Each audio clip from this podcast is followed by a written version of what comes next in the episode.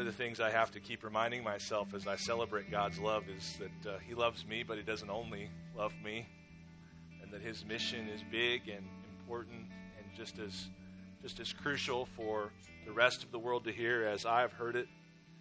Uh, for the next several months, we're going to begin every time of preaching with a prayer centered on the words of Jesus in the Gospels, where He says, "The, har- the harvest is plentiful." But the workers are few. Ask the Lord of the harvest, therefore, to send out workers into his harvest field. And we're going to we're going to begin to pray this on a regular basis because uh, Jesus commands us to pray that the Lord would send out workers into the harvest field. And we're also going to do it to, as an antidote to what is often a cynicism that settles in our hearts toward the power of the gospel and the reality of the harvest. Because this verse promises us that the problem is not a shortage of souls to be saved. That we don't live in a moment in time where there are no more people to believe in Jesus, but rather the harvest is plentiful.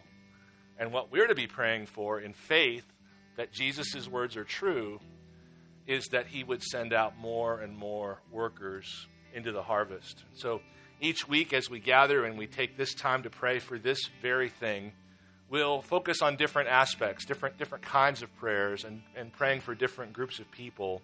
And today I want to actually lead us in prayer for our neighboring churches, for the other churches in Kansas City, that the Lord would equip and bless them to co labor with us as we enter into the harvest. So let's pray. Well, Lord Jesus, we take you at your word that the harvest is plentiful. And we pray, Lord, that you would give us faith, Lord, to seek your to seek your blessing in a very particular way this morning. That we would that we would, Lord, ask in faith, in eager expectation, Lord, even in urgency, that you would send more and more workers out into the abundant harvest. And this morning, Lord, as as we prepare to open your word, we're conscious of churches all over the Kansas City area, Lord, who are still focused on you, who still love Jesus, who still trust your word. And we lift up these churches to you, Lord, filled with our brothers and sisters in Christ.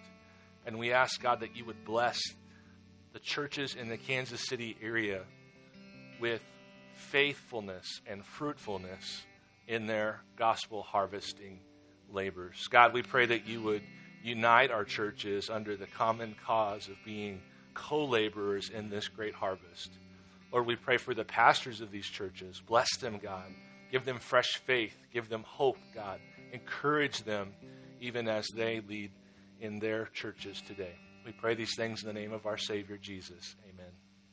You can be seated. And uh, if you have children to dismiss the children's ministry, you can do that now.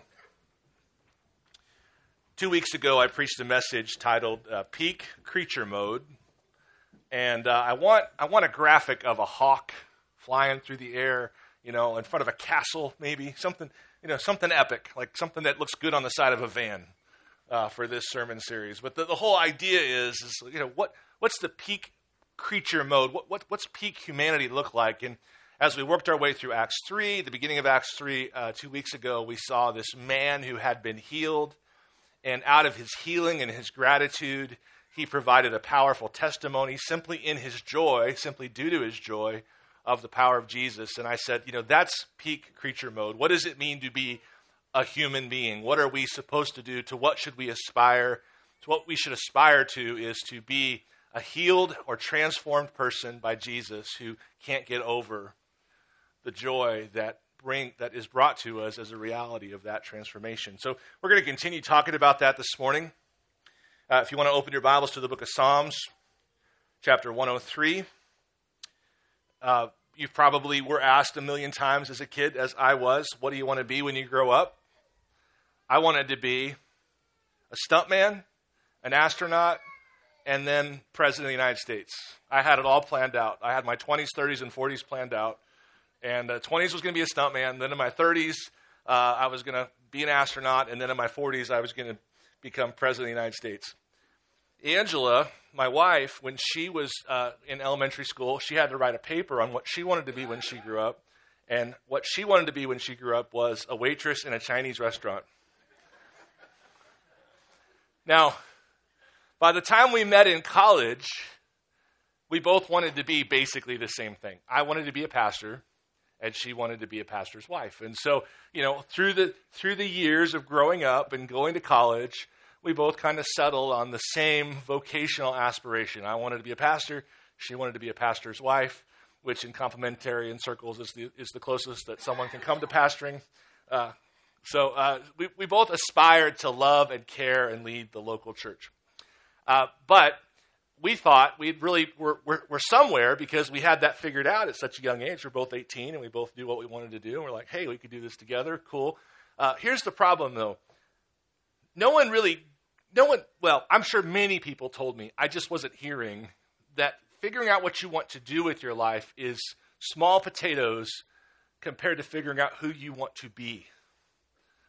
And that just nailing down an activity to consume your working hours is not really an identity.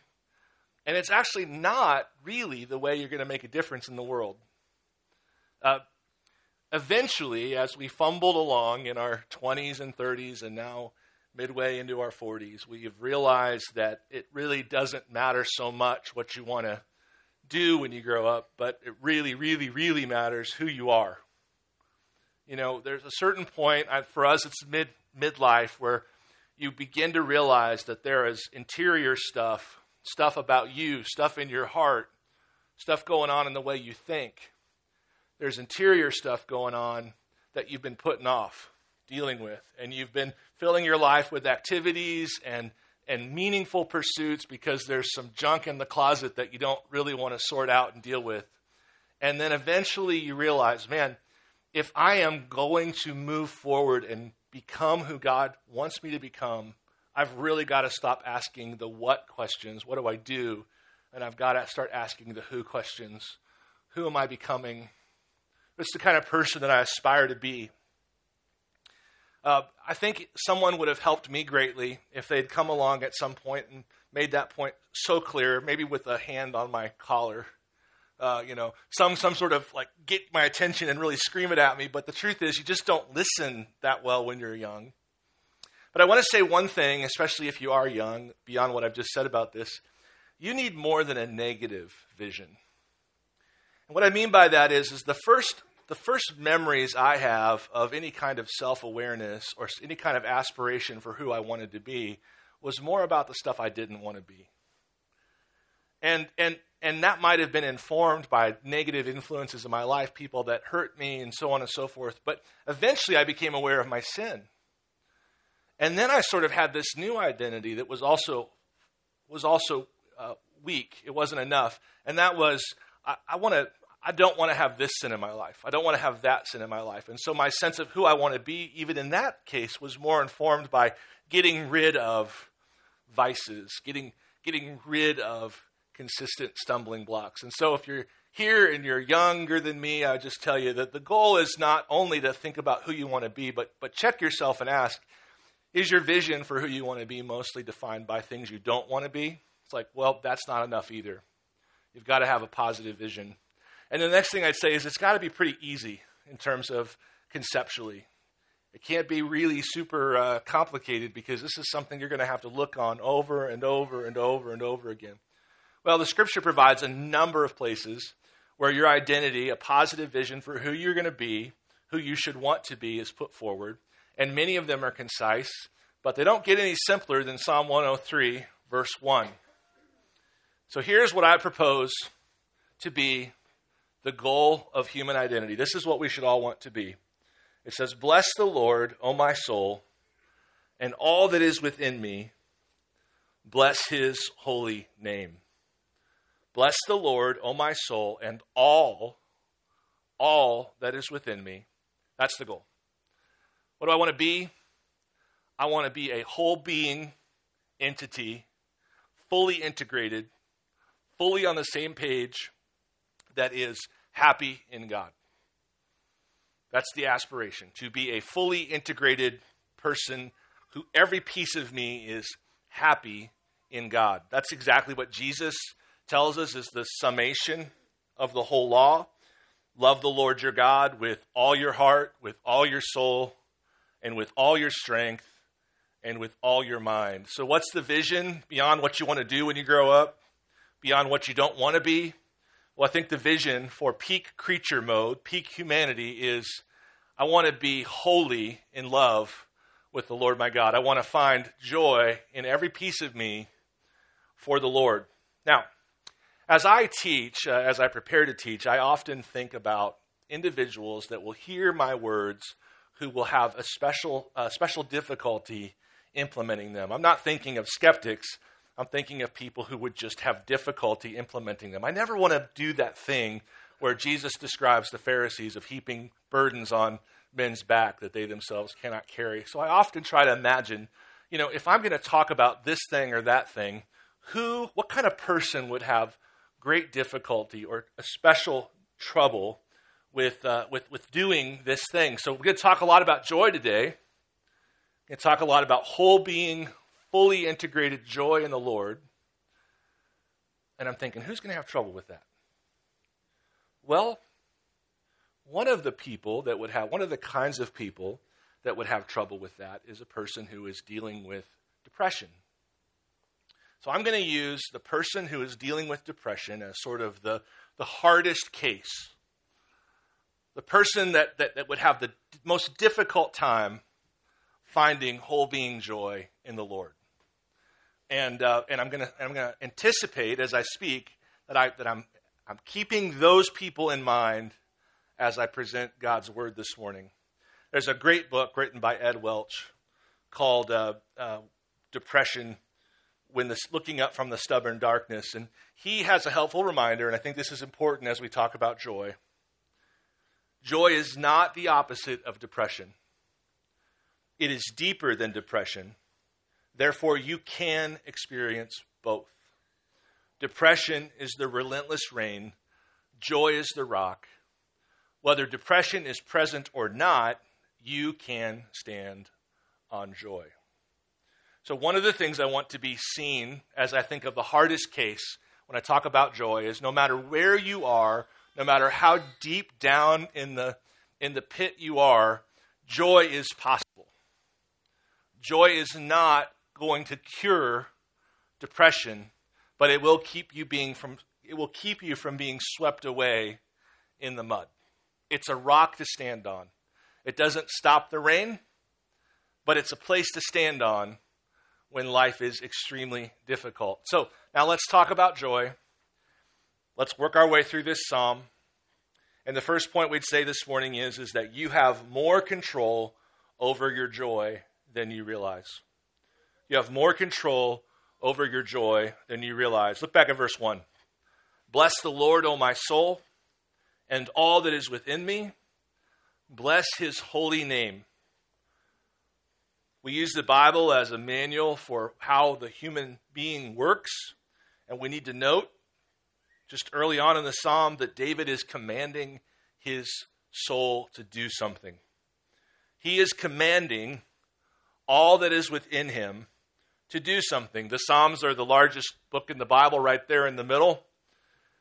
And uh, if, if the psalmist didn't believe they could command their emotions, if the psalmist didn't believe they had power over the way they felt about things, the whole book of Psalms will be missing from your Bible. What the book of Psalms is at some fundamental level level is is an individual speaking either to himself or to another group of people saying, This is the truth, and this is how you must feel about this truth. So, what we need to note is, is that David assumes a certain level of control and authority over the joy that he experiences. Therefore, he commands his soul and all that is within him Bless the Lord, O my soul, and all that it was, is within me. Bless his holy name. So that's good news. You're not a victim, you're not helpless. You have, according to God's word, control and authority over the way you feel about things. You know, uh, uh, we, can, we can discuss all sorts of different psychological models for how people integrate themselves and handle the various elements of themselves, so, you know, the intellect and the, and the emotion and, and so on and so forth. But here's, here's what I would tell you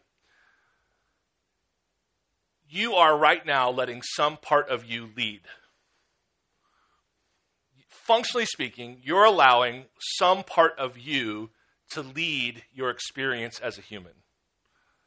And the Bible puts forward, as far as the choice goes, puts forward the intellect, surprisingly, as the place where this leadership is, is, is leveled.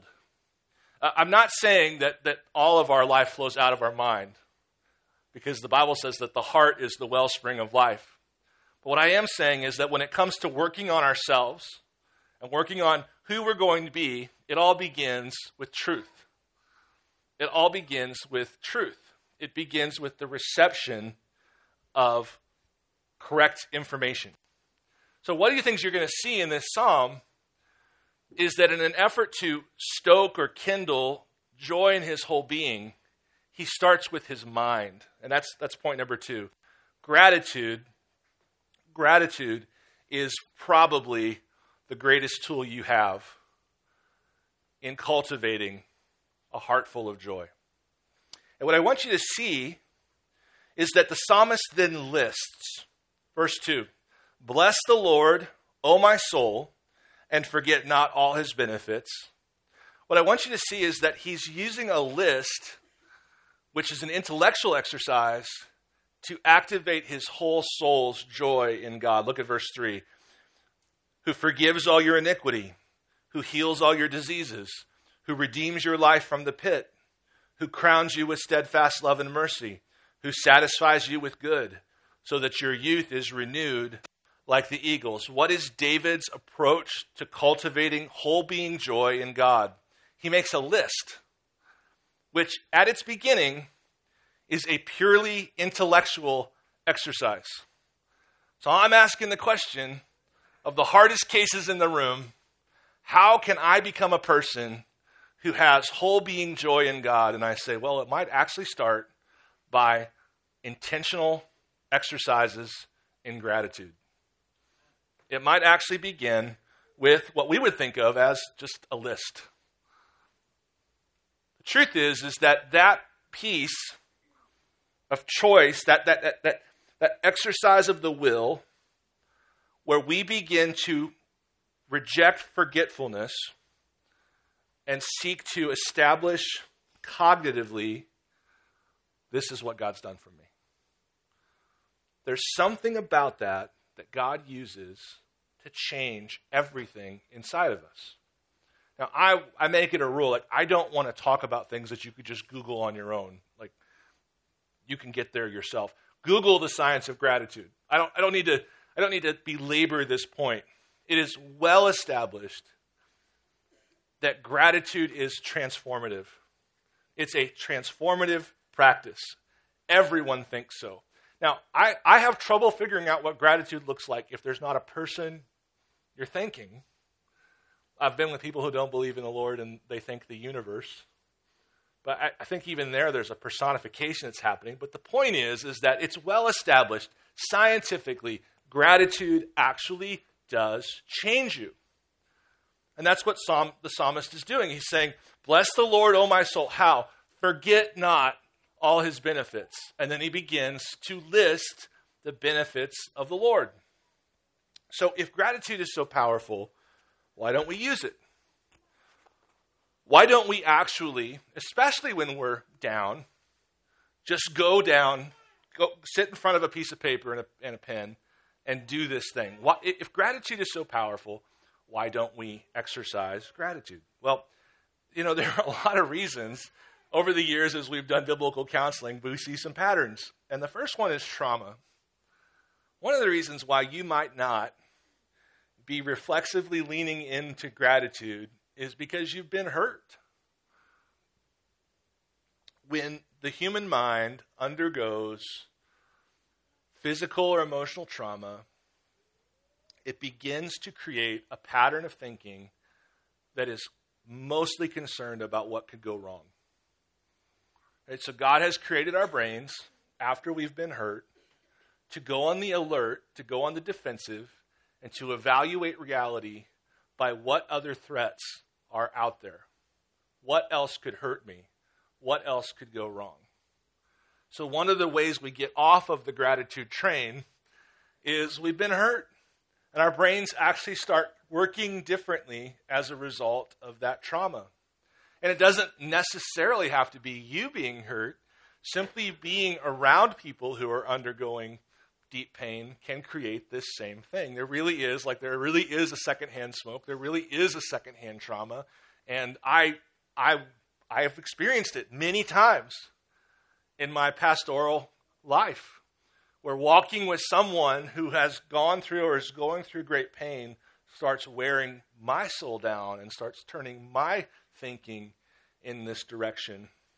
I actually believe, and, and, I, and I really don't care if this makes you a wimp or, or not, it, I, it doesn't really matter to me. But the truth is, I believe disappointment.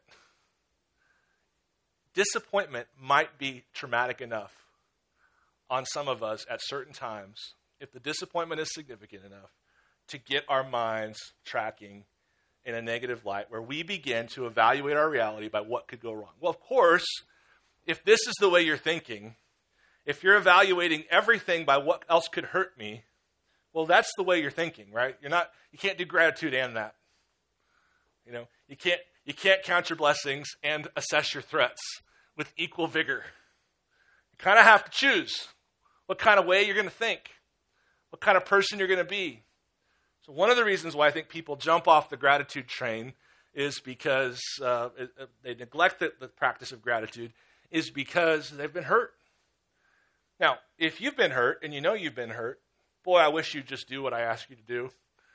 And for 30 days at least, intentionally practice gratitude where you thank God. And you might say, oh my goodness, Chris, you know, that's going to be so rote and mechanical and it's just going to be me coldly sitting in front of a piece of paper writing things down. I know, I know. But maybe if you trust God's word a little bit here, you'd see God does a lot through mechanical, rote disciplines. So if you are if you know that you've been hurt, if you know, would you do me a favor? Would you actually, if you know you've been disappointed, would you would you do me a favor and just say, you know what? That, that, that guy, Chris, you know, I know he loves me, and I think he knows what he's doing sometimes. I'm just going to do what he asked me to do. And I'm going to take 30 days, and I'm going to sit in front of a piece of paper every day, and I'm going to intentionally list ways that God has been good to me.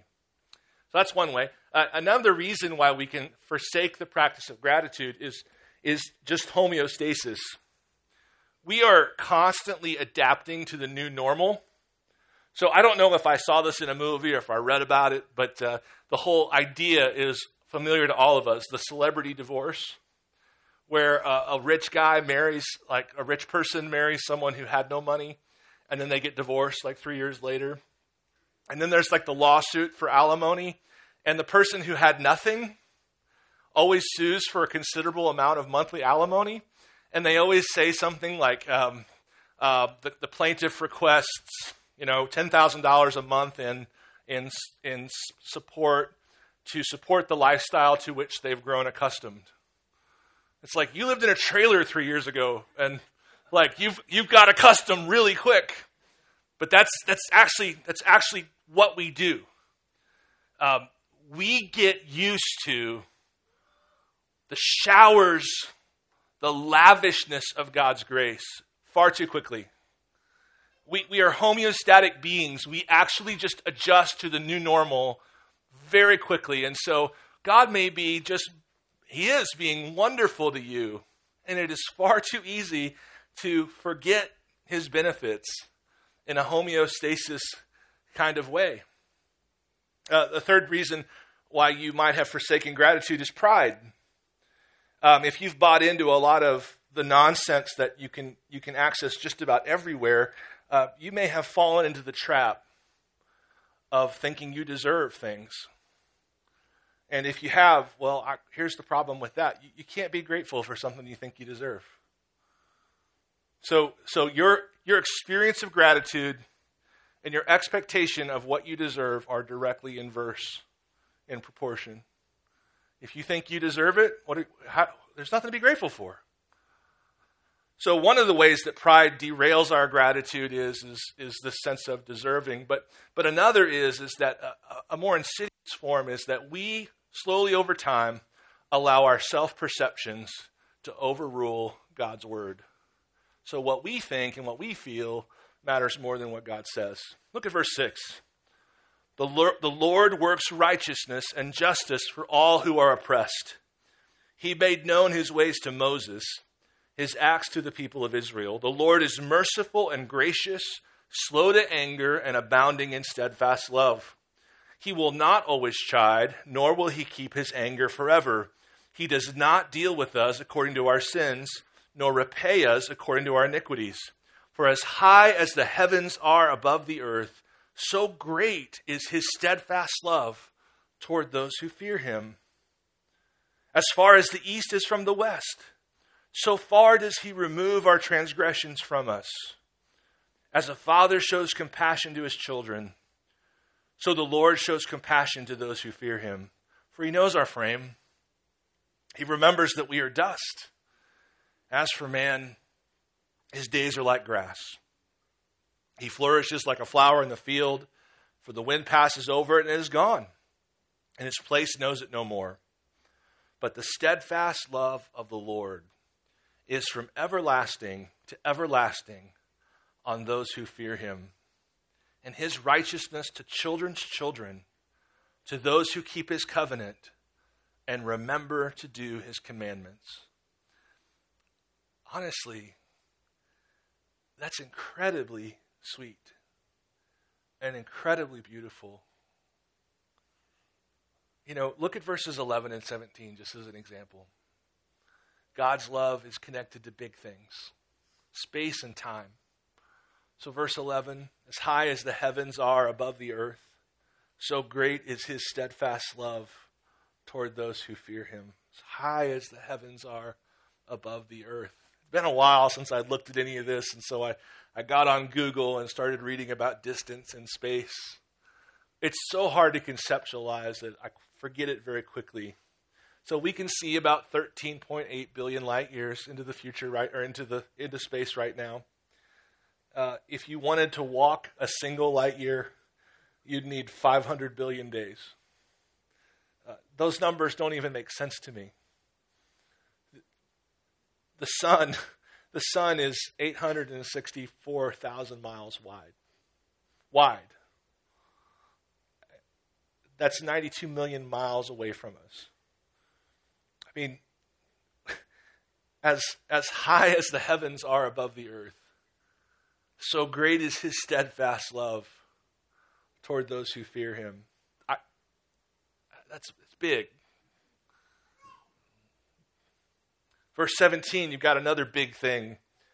Uh, in verse 11, you've got space. In verse 17, you've got time. But the steadfast love of the Lord is from everlasting to everlasting on those who fear him. How much does God love us? He loves us bigly and longly. I, I mean, there, there's just simply no way to conceptualize these things.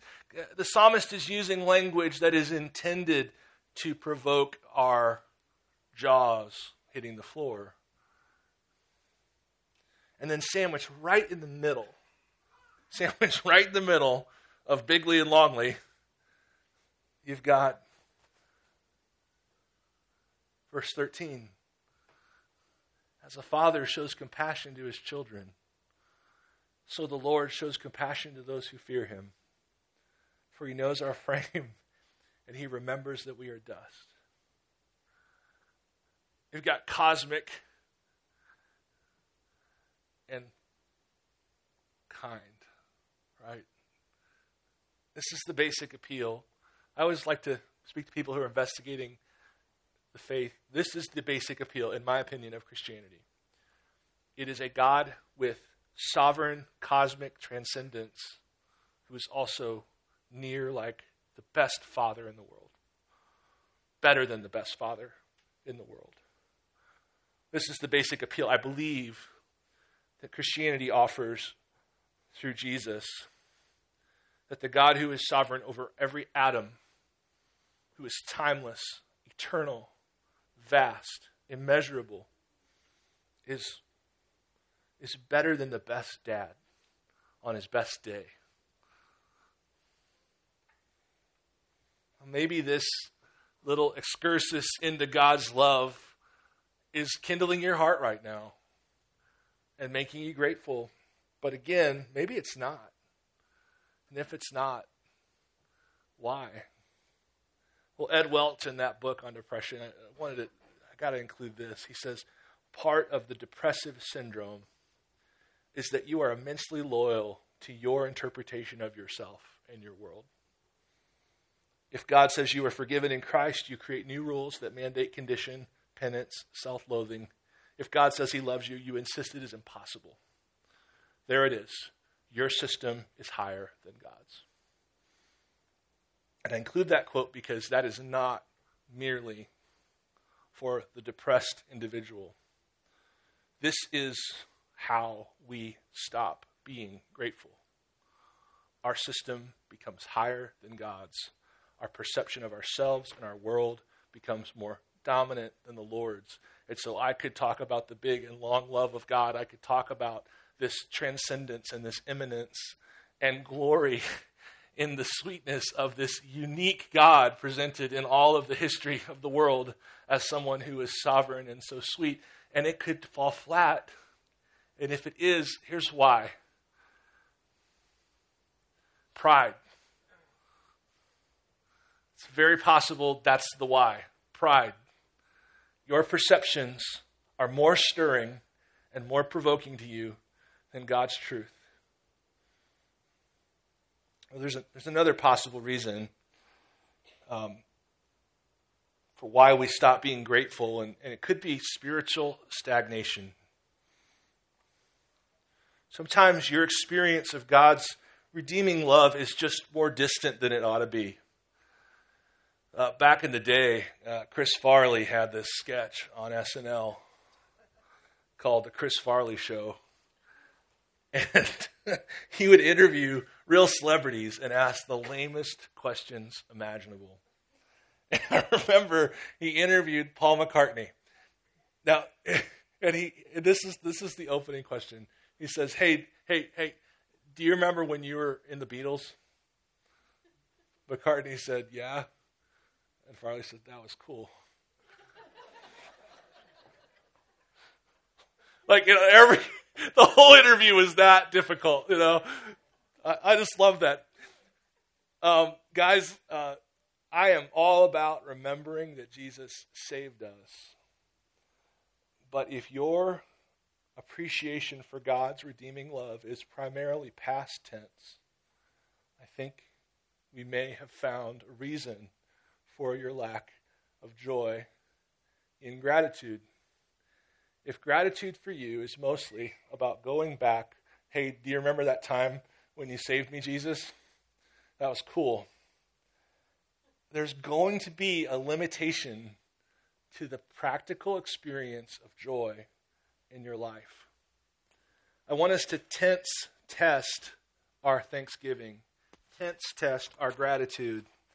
The key is seeing that God continues to redeem you. He is at work in your present as a redeemer. Look at the tenses in verses 3 through 5. Who forgives all your iniquity, who heals all your diseases, who redeems your life from the pit, who crowns you with steadfast love and mercy, who satisfies you with good so that your youth is renewed like the eagles. These are things that God is doing right now. Not only things that God once did. Look at verses 6 through 10. Again, notice the tenses. How many of the things in verses 6 through 10 are present? How many things are past? And how many things are future? The Lord works righteousness and justice for all who are oppressed. He made known his ways to Moses, his acts to the people of Israel. The Lord is merciful and gracious, slow to anger and abounding in steadfast love. He will not always chide, nor will he keep his anger forever. He does not deal with us according to our sins, nor repay us according to our iniquities. A lot of present and future in that passage. Is one reason for your low joy a mostly backward looking, stagnated relationship with the redeeming love of God? There is a lot of difference, a lot of basic practical joy experience difference between a God who saved me and a God who is saving me, between a God who helped me and a God who is helping me. So I want you to I want you to go through some questions with me. Maybe this will help you to see why there may be low joy, a neglect of gratitude. And I want to work through a few of these verses and ask questions in response. It says, He forgives all your iniquity. Talk to me about your confession of your sin to the Lord every day. Are we confessing thoughts? Are we confessing fears? Are we catching ourselves in negative moments of self pity? Are you engaged on a daily basis in the redeeming work of Jesus over your soul for the sins, for the iniquities you commit every day? Or did you just somehow arrive a number of years ago where all of the really bad ones were knocked off the list? Or maybe you're one of those insufferable Christians who never had any of the really bad ones. You're a piece of cake. Your whole experience with God, I don't understand. I don't. I don't experience I don't understand it.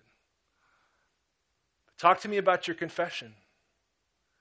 Ange and I found years ago as we were talking about just being distant from the Lord and what was going on and so on. I think it was Ange that said, you know, uh, blessed is he whose sins are forgiven and whose iniquities the Lord does not count against him. Blessed means happy. And she's like, you know, sometimes the best way to get happy in God is for me to just shut up and listen to the Holy Spirit speaking about the many places where confession has not occurred, where my sensitivity to the reality of my ongoing sinfulness has simply been calloused. And I don't experience a redeeming relationship, a redemptive relationship with God ongoing. He doesn't forgive in present tense all my iniquities. That's not my experience because I don't think about my iniquities anymore. Unless they get really bad, I just simply don't walk through my day thinking about a constant need for the Lord's forgiveness. If that's where you are, it's going to be really hard to have a fully rear view mirror kind of faith that brings joy. He heals all your diseases.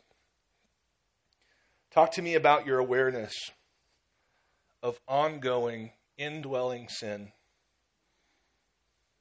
Long term patterns of thinking, tendencies, things that you need the Lord to heal you from today. He redeems your life from the pit. What does that mean? Well, there, there are lots of possible pits. What pit are you in right now? You probably dug it yourself, but you might not have. What pit are you in right now? What long standing patterns of sin or disobedience or, or ongoing in your life? Where are you stuck? Would you like God to get you out of that pit?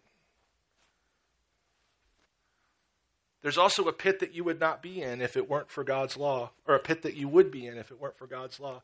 You know, God for, forbids you to do something. Be grateful. He's just keeping you out of a pit.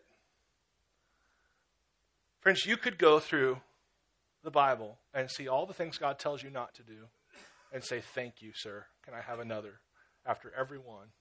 Because they are all expressions of His care in keeping you out of innumerable pits. You could be grateful for a whole day just simply thinking about all the things God forbids. Thank you, Lord. The pit you will wind up if God doesn't hold you is hell. We don't like to think about hell, but gosh, I wonder what effect not thinking about hell has on our gratitude. I'm really concerned in particular for Christians who are a little further down the road. And I'm concerned that you are not as aware of your deep sinfulness as you need to be. And I'm concerned that you may not be aware of your deep sinfulness as you need to be because over time you've self selected a group of peers who share your sins to the extent that you just don't notice them in the way that you should. We can self select a peer group over time who have sin, ongoing sin in their lives, but it's the same one as us. And so it doesn't stand out as much. Well, if your experience of God's ongoing redemption is limited because you don't see your need for God's ongoing redemption, well, the joy in your salvation is going to be limited as well. If you're a younger Christian, if you're a younger person, I'm really concerned that you don't simply affix on, again, this is at the beginning of the message, man, if I could get rid of this thing. Friends, your whole life, your whole experience, every day of your life is paid for by the blood of Jesus applied in an ongoing, like not applied in an ongoing way, but applied over your many sins, over your many ways, sinful ways of thinking. He crowns you with steadfast love and mercy. Friends, is, is the crown of your life the steadfast love and mercy? What's the crown?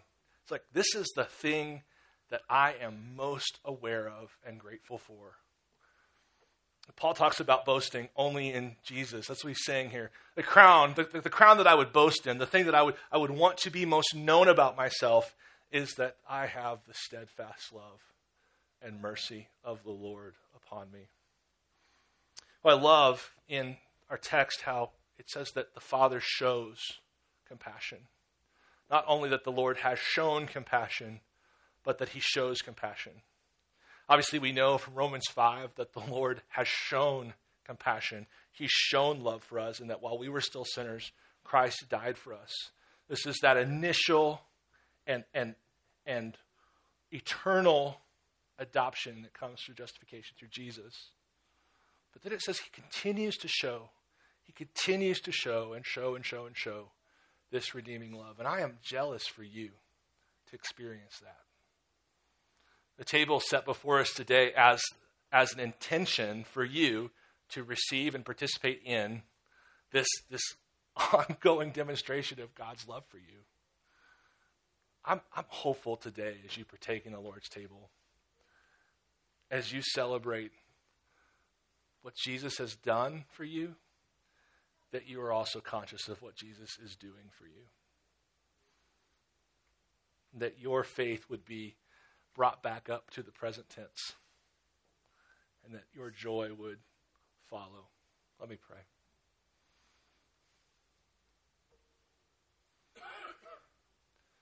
Lord Jesus, thank you for saving us.